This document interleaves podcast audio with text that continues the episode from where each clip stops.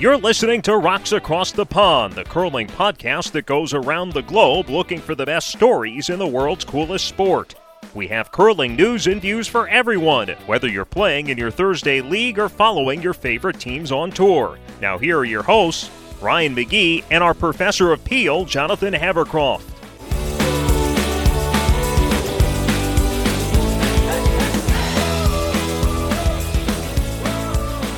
Hey, everybody, welcome to Rocks Across the Pond. It's a curling podcast coming to you from Richmond, Virginia. My name is Ryan McGee, and joining me in Southampton, England, is our professor of Peel, Jonathan Havercroft. Jonathan, how are you today?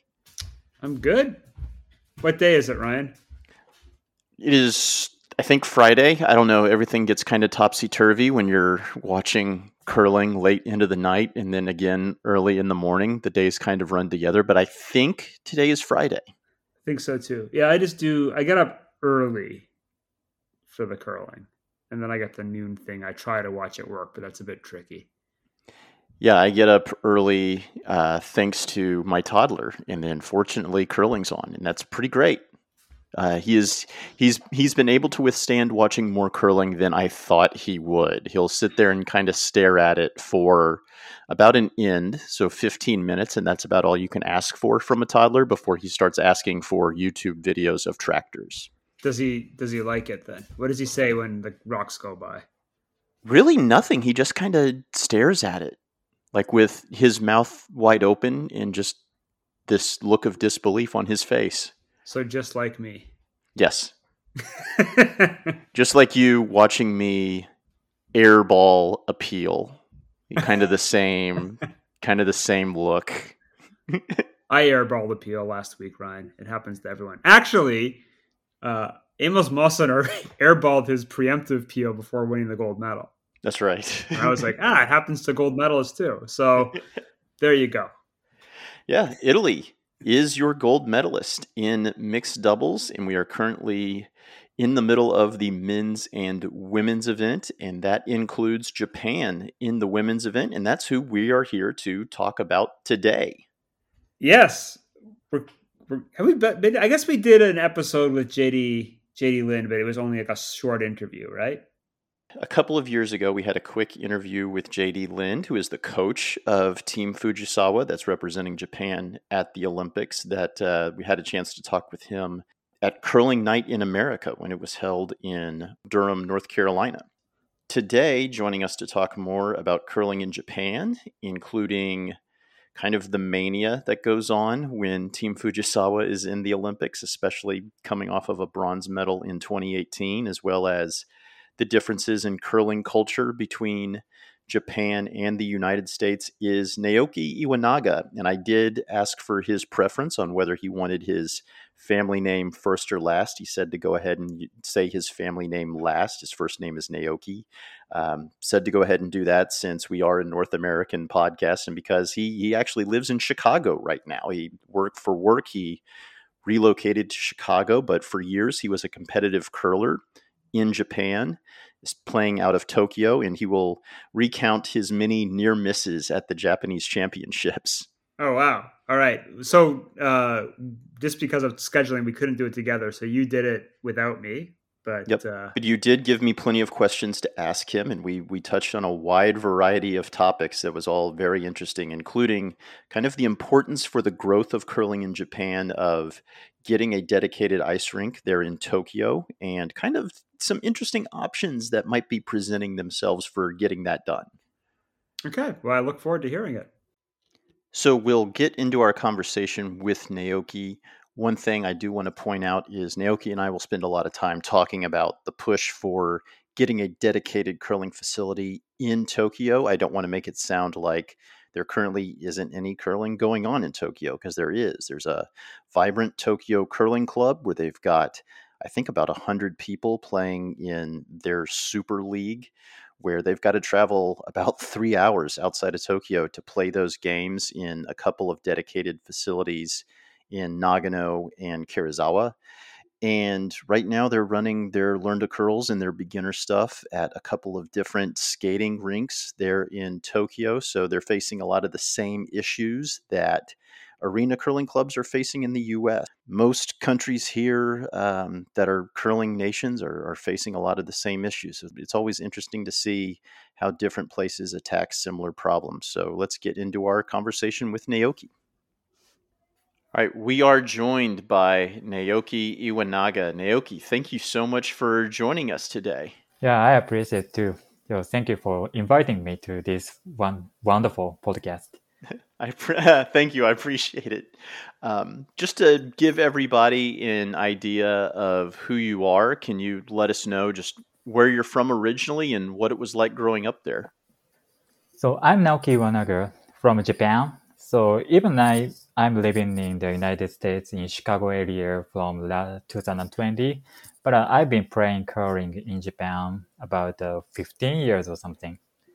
So pretty much a long history I have.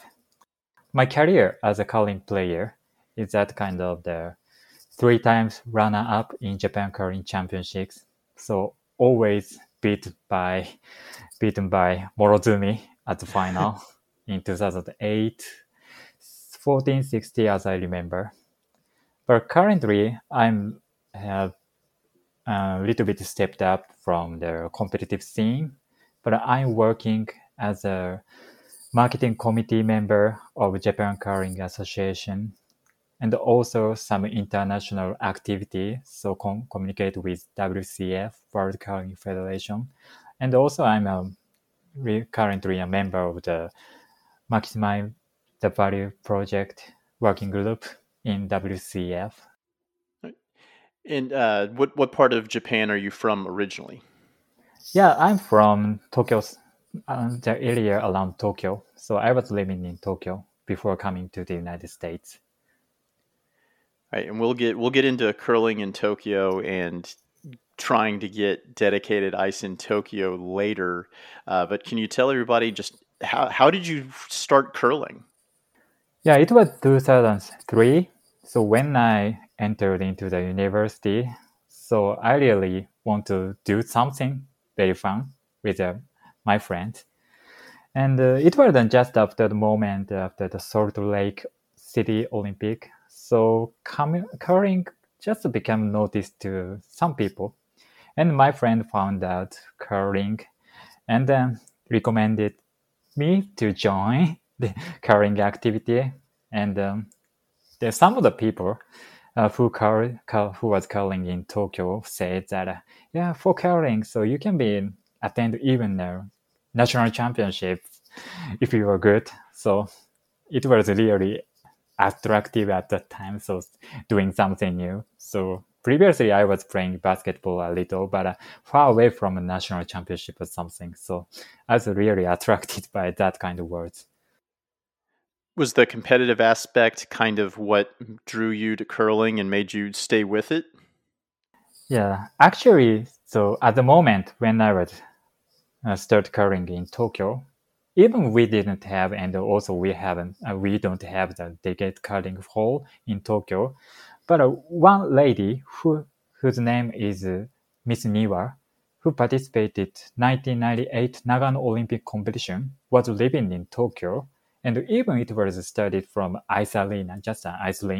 But they, uh, she taught me how to curl, and also even me a little bit idea of how to be a competitive color in future. And so my earlier career, like now starting five years or something is with that coach. So it was really lucky for me to even started from Tokyo, but uh, just meeting and talking with a lady who had participated in the Olympic Games. So that is fantastic. And then gradually I was really interested in the become a competitive curler how many curlers and how many clubs are there in Tokyo, and then how many are there in Japan as a whole? Yeah, I haven't counted that very precisely, but let's say in Tokyo, so we have 15 teams of men and maybe five or six or seven teams for women's. And total, so Hokkaido area in the most northern part of the Japan has a, a big number of colors. So I think there must be the 100 teams or something is in Hokkaido area, including men's and women's. So total number of the curling player, maybe thousand or something. Okay. Uh, officially, it was announced three thousand or something. But uh, but yeah, is that competitive and um, non-competitive players, or is that just competitive players? So actually, so all the competition, a kind of official competition. So play down event in the each blocks areas is a pretty much um, very common and uh, fun, easy to join. So in that meaning, all, most of the teams are competitive. but a truly competitive team like uh, can compete with uh, some great teams will be mm, so it depends on the the level. But uh, yeah, we may say that everyone is competitive, and so there is no clear border between club color and competitive color in Japan. Oh, that's that's really cool. So basically, everyone will enter the playdowns and start at least start in the process that would eventually lead to the national championship. Just about. Yeah, that's that's right. Wow, that's fantastic. Um, that I don't think that's very common anymore outside outside of Japan. It sounds like. yeah, maybe. Yeah, it is a little bit different from their country like the United States, Canadian. So still, so we don't have not so many numbers of competitive teams that that system is working currently. But probably in future, if we truly have a hundreds of thousand teams, so that system would never work in the same way, maybe. And so you've been in Chicago for a little bit and you've been playing at one of the clubs there in Chicago. I mean, other than maybe the culture of like everyone entering the the playdown competitions, what what are some of the big differences between curling culture in Japan and curling culture in North America that you've noticed? Yeah, actually, so the first point I was surprised with uh, we have a curling link, three curling links in Chicago area. The mine is the Windy City Curling Club. The other two are the Exmoor and the Chicago Curling Club. So uh, all the club has a sh- three or four sheet curling. So that is really nice. And what also I, I was also surprised is that uh, they have a kind of good, very good club culture, like the weekend branch, branch bonds, uh, branch league or Thursday night competitive league, Monday mixed up league. So lots of your chance to start enjoying, and so that is really good.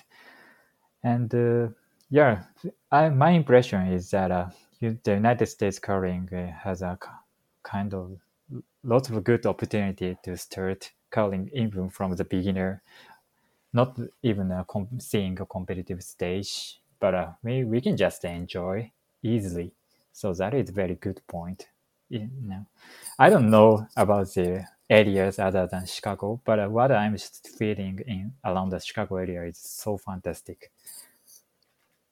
In, is it the same way? Is it not the same way in Japan? Like if you're just starting, you do not have the opportunity to play in as many leagues like you would if you were just getting if you were starting in Chicago? Yeah, actually, so we have almost uh, ten curling dedicated link in Japan, and uh, each I don't say it is club oriented. Maybe kind of the mm, more formal way there. So curling associ- not club curling association of each prefecture ha- handles the sum of the part. And uh, yeah mainly competitive or some official game is the basis or the center of the activity. And then plus of course there are some clubs they have own but own league. But uh, yeah, my impression and also the my curling experience in Japan was uh, kind of mostly competitive. So we have the Olympics going on now, and we'll get into kind of in, in, a little bit we'll get into you know Japan's reaction to you know Team Fujisawa winning uh, a bronze, but you know here in the here in the U.S. we see a very large rise in participation during the Olympics and a lot of people going out and trying curling. Uh, does the same thing happen in Japan during the Olympics? Does it, you know, is there kind of that curling fever that everyone gets? And uh, you have a lot of people coming out to try curling during the Olympics in Japan? Yeah, re- that's a really good question. And uh, yeah, Team Fujisawa is really, really popular in Japan now today becomes. And even from the 1998 Nagano Olympic game in Japan, and then 2002, 2006, so every four years, Japanese curling scene get become a little bit popular and getting popular and popular. As you know, 2018 in Pyeongchang game, Fujisawa got the bronze, and that was kind of very big fever at that time. And uh, the the world Chinami Yoshida, the third of Fujisawa, uh, is saying, Sodane, Sodane is um, kind of, ah, I agree that you are dear. And the becomes the most favorite word in 2008. It's not only the curling, but also all the Japanese things. So everyone was really, really impressed by the Fujisawa and their positive attitude and uh, excellent curling activity. So everyone is really, really impressed, and curling becomes a very big, big boom.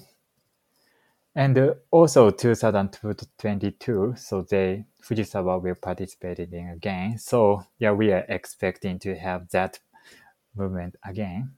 So one one thing I'd like to mention here is that uh, Japan has less opportunity to start playing curling compared to the United States.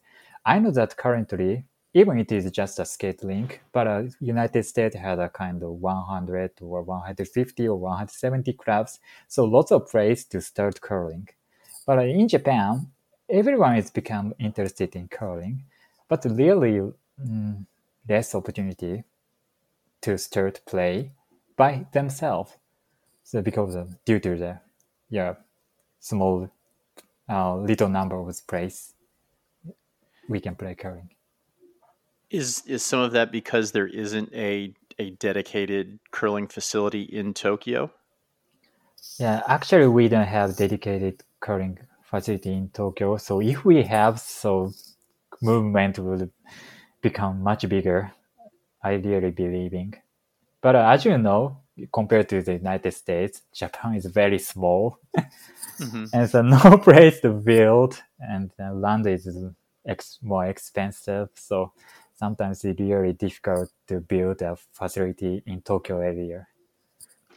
Yeah, I know they're running into the same issues. There's been a couple of groups that have tried to build a dedicated curling facility in New York City, and it's mm. the same thing. It's just so expensive to find the land to build there. Uh, in Tokyo, do you know of any groups that are actively trying to get dedicate a dedicated curling facility built near Tokyo? Actually, so I have heard a little about the something like uh, utilization of the legacy of the Tokyo Olympic game. So Tokyo Olympic game, we build a, or we use uh, some big facility for the swimming or some other things.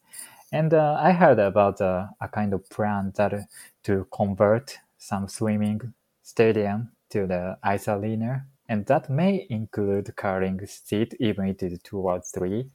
I'm not sure about the plan in detail, but there is a kind of movement like that, and we are really expecting for the even just a sub arena of the ice ice rink. But uh, if, if we have truly uh, curling rink in Tokyo, that would be really amazing. And yeah.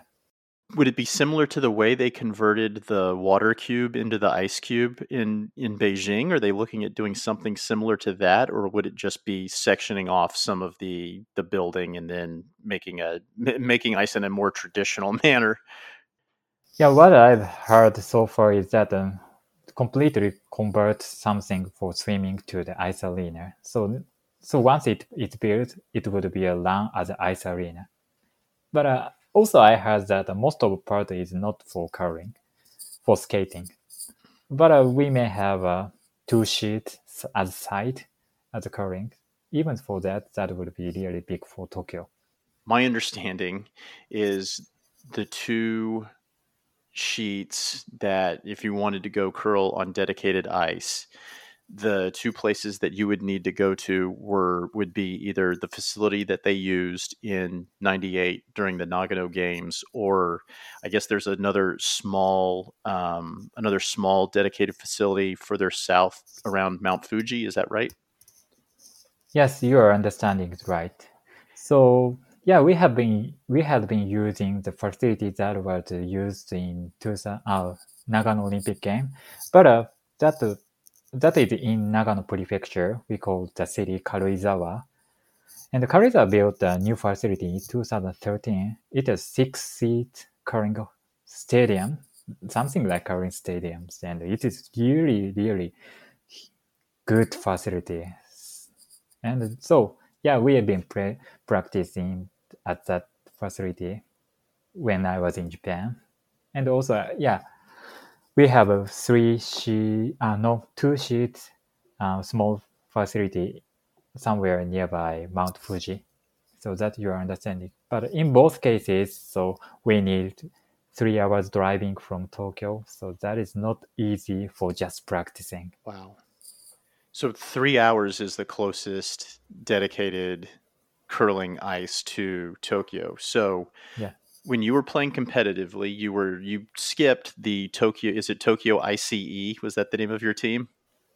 Yes. So it was called Tokyo ICE. Sometimes just Team Tokyo. Okay. But uh, yeah, I've been playing there. And so when you were skipping that team, how often, how many times per week were you making that three-hour drive to go to one of these facilities to practice? So all the member of my team had uh, their own job weekday job from Monday to Friday. So generally, maximum practice time for one week is just Saturday and Sunday. And uh, of course, um, our life is not only for curling even at that time. So let's say so just uh, two or three times practice in a month. But of course, um, when we have a championships like Japan Curling Championship, so we need to leave Tokyo and be in the Hokkaido or Nagano or somewhere in the curling hall and spending eight days, ten days for that. So that was pretty much I was how I we were playing curling in Japan.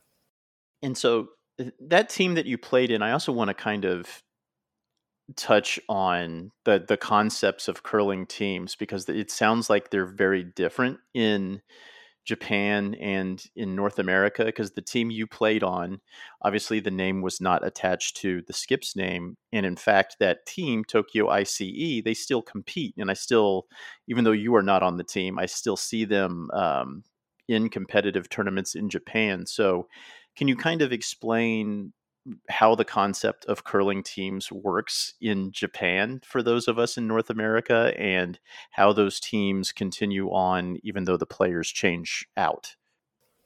So actually it, it depends on team. Okay. So some of the teams like Morozumi, Matsumura, they are so competitive. So they are trying to manage to be in a very competitive team. So my team was a kind of the tier 1.5 or I don't want to say T but tier 2. Uh-huh. Yeah, but uh, um, even I left, so Kanda is a current skip who is has been playing with me for all the current career of me and for him. So very naturally, this uh, he succeeded, and even so, it is not very easy to play curling or to be stay competitive, work, working in Tokyo and um, every week we have practice. That is that's not easy. But uh, there are some people who want to stay curling a little bit competitively, even they are living in Tokyo. So such kind of people, so we recruit, and then we can continue stay competitive, competitive at some a certain competitive level.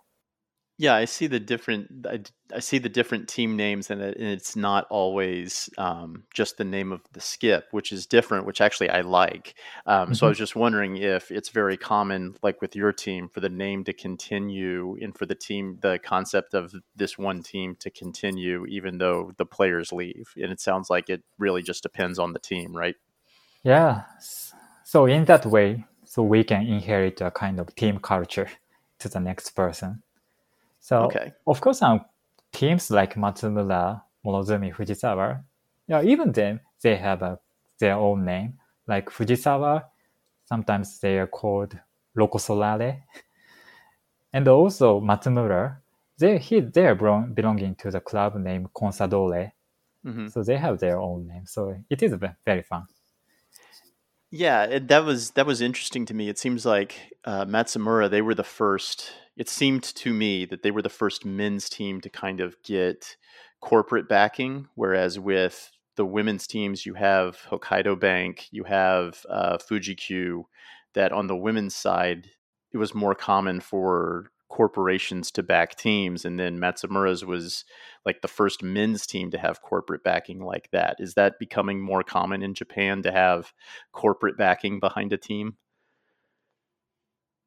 Corporate backing is a kind of a typical good way to be supported.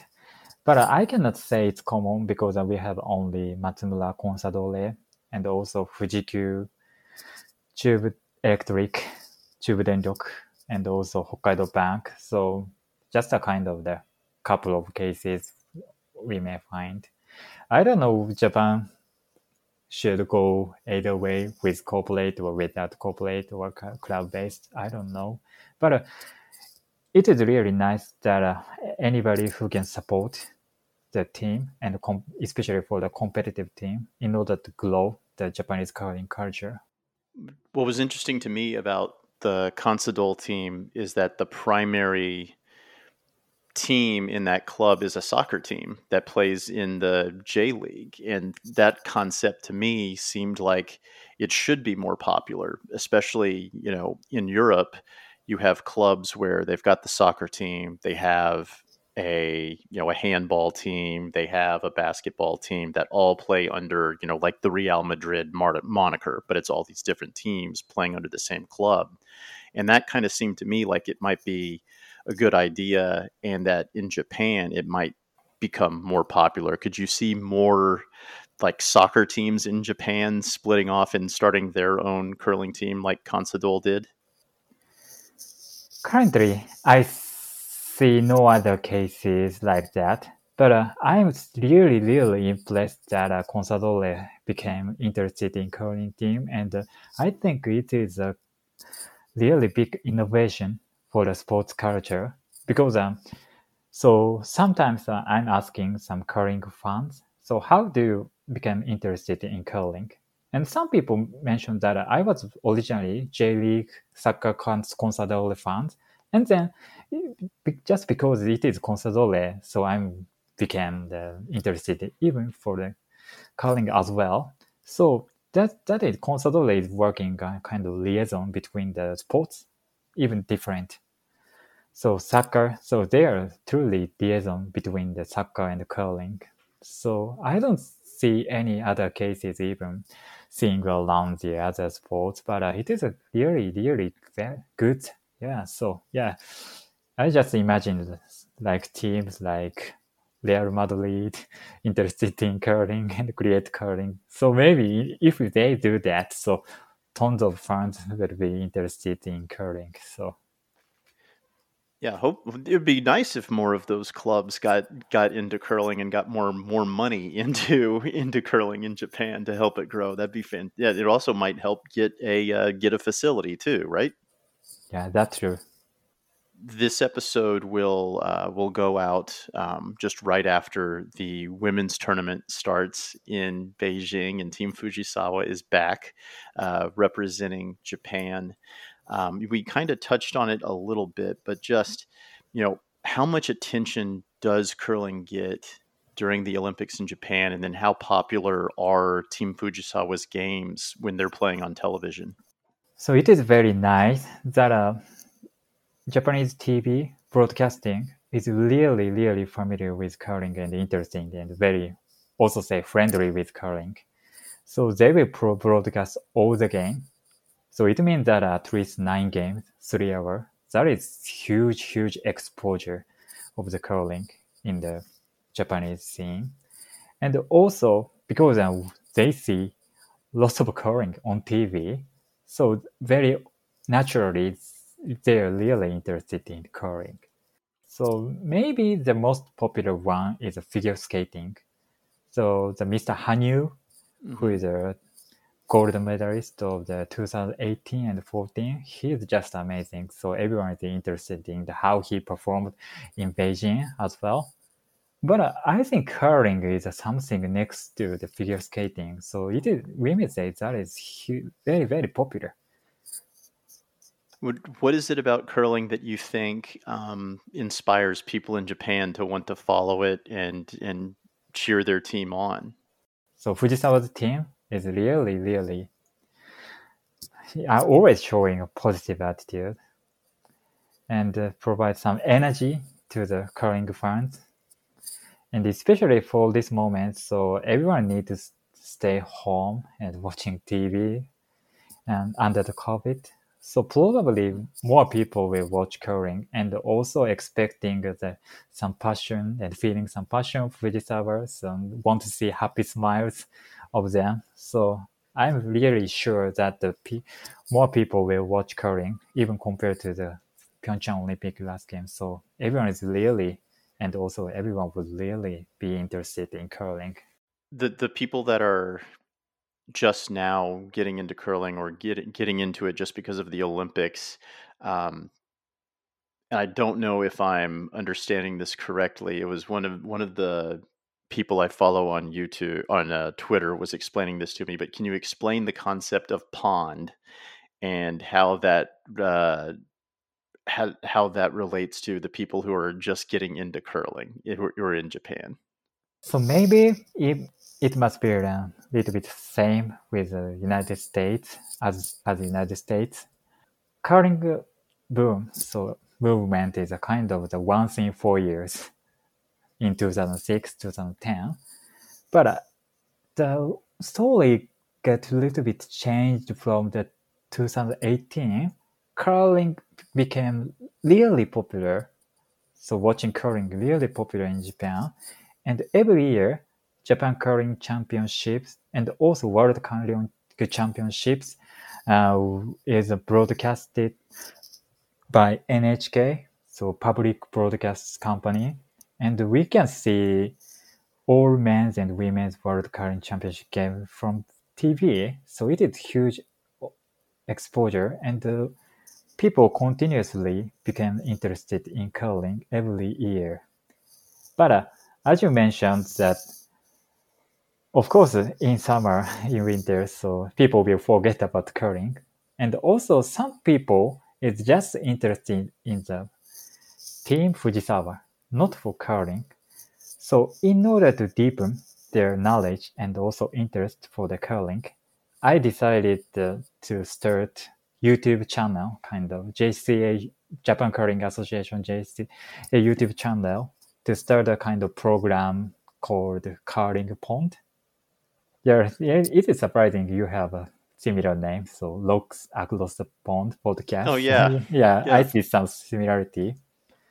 But uh, the concept of pond is that we, we may also say it is a swamp. Okay. So once people get into that, so really hard to escape. So it is a kind of analogy of the okay. pond. So once people get familiar and interested in and become a curling fan, really, really hard to escape from that. so we cannot go out.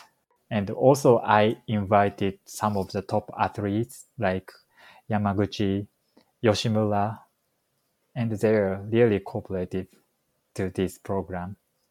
And we are all enjoyed.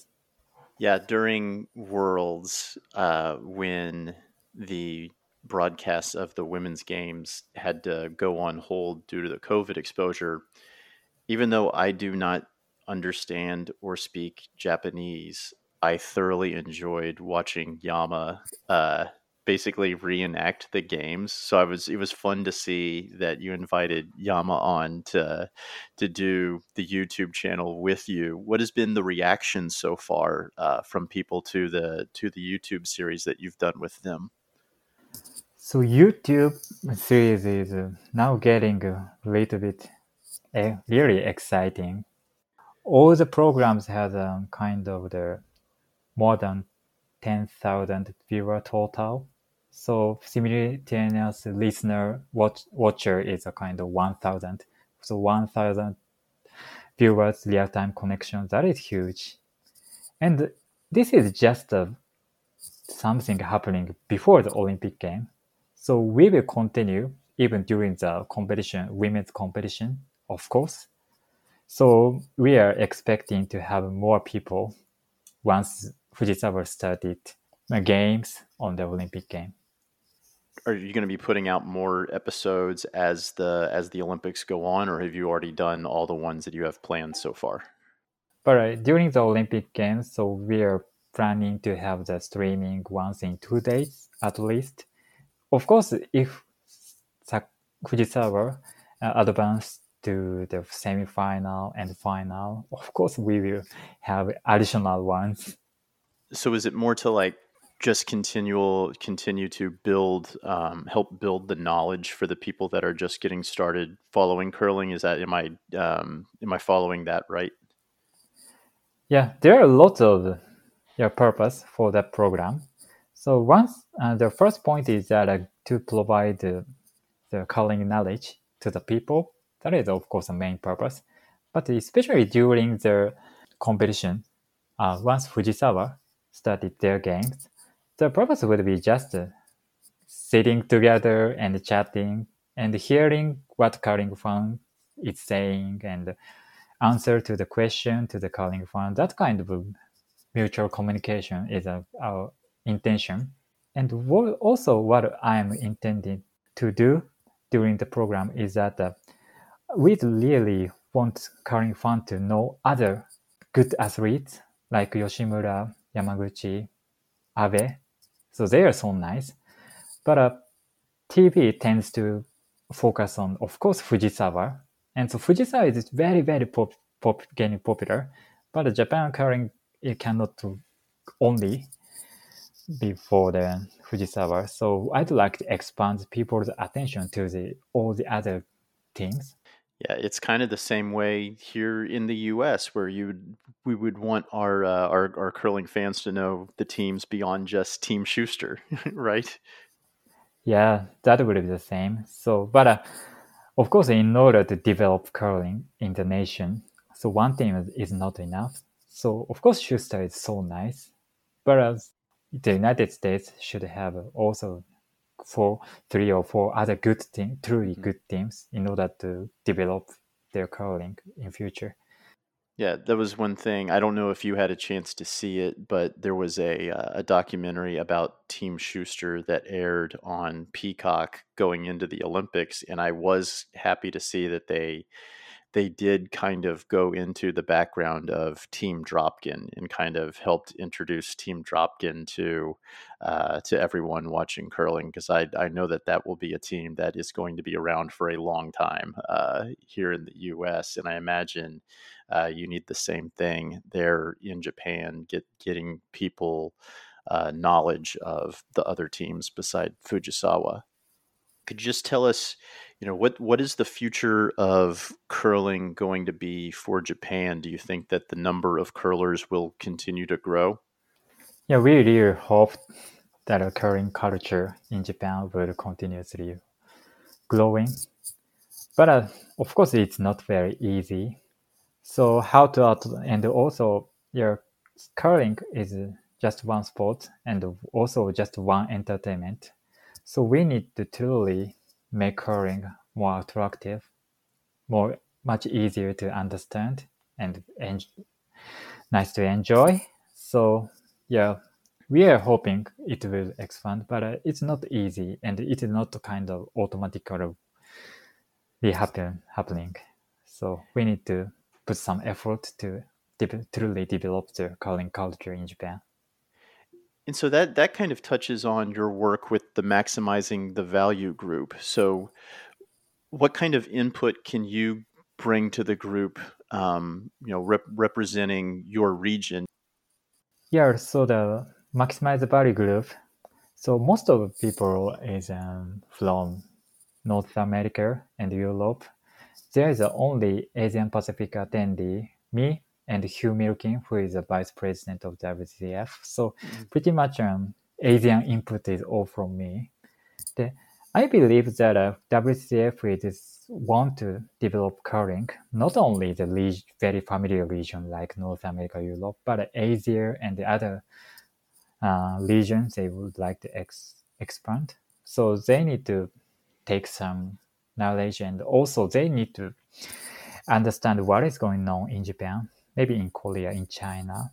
So I'm trying to deliver so real the reality of the what is going on in Japan, and that may provide some idea or from the some other way to view the how they expand their calling in future. So I'm I'm seeing my contribution is a kind of the providing the regional diversity to the team, and that is very necessary, I believe give me an idea of kind of television viewing for Japan versus the US because I know here in the US because of football like some sports fans are just used to events lasting 3 hours. Is it the same way in Japan or is it where uh, in Japan if games were shorter to, or maybe not shorter but took a less amount of time that it would be more attractive to television viewers there? I think it's a very good question. So originally, so the number one sports broadcasted in Japan as TV is a baseball. Mm-hmm. Even still, and those are long games. yeah, long game. So people like 50s, 60s, very familiar with a TV program like two hours, three hours long. But especially for the younger people, they are a little bit stepping away from watching sports via TV. So if we truly want to develop the curling scene on TV or streaming in Japan, so we really need to think about the, how we can make curling program much attractive to the younger people. And the game length is a one factor. Well, I have one more question for you, and then I'll let you get out of here. And it's just tell you know we're used to seeing Fujisawa um, at the Olympics and even at Worlds, um, but tell us about the the future teams that we can expect to see representing Japan. I know uh, the Maeda team on the men's side and the Tabata team on the women's side have been very good at juniors. But just tell us about those two teams, and if you think that we'll be seeing them representing Japan anytime soon. So, starting from men's side, so I believe that uh, Matsumura will be con- continue competi- being competitive, but uh, we see the as you mentioned, rising star Maeda, they are just 19 years old mm-hmm. or something, and uh, they are truly high skill, very good knowledge for the strategy, and we hope that if we can prepare some field for them, to play. So they will be the very, very good curling star from Asia.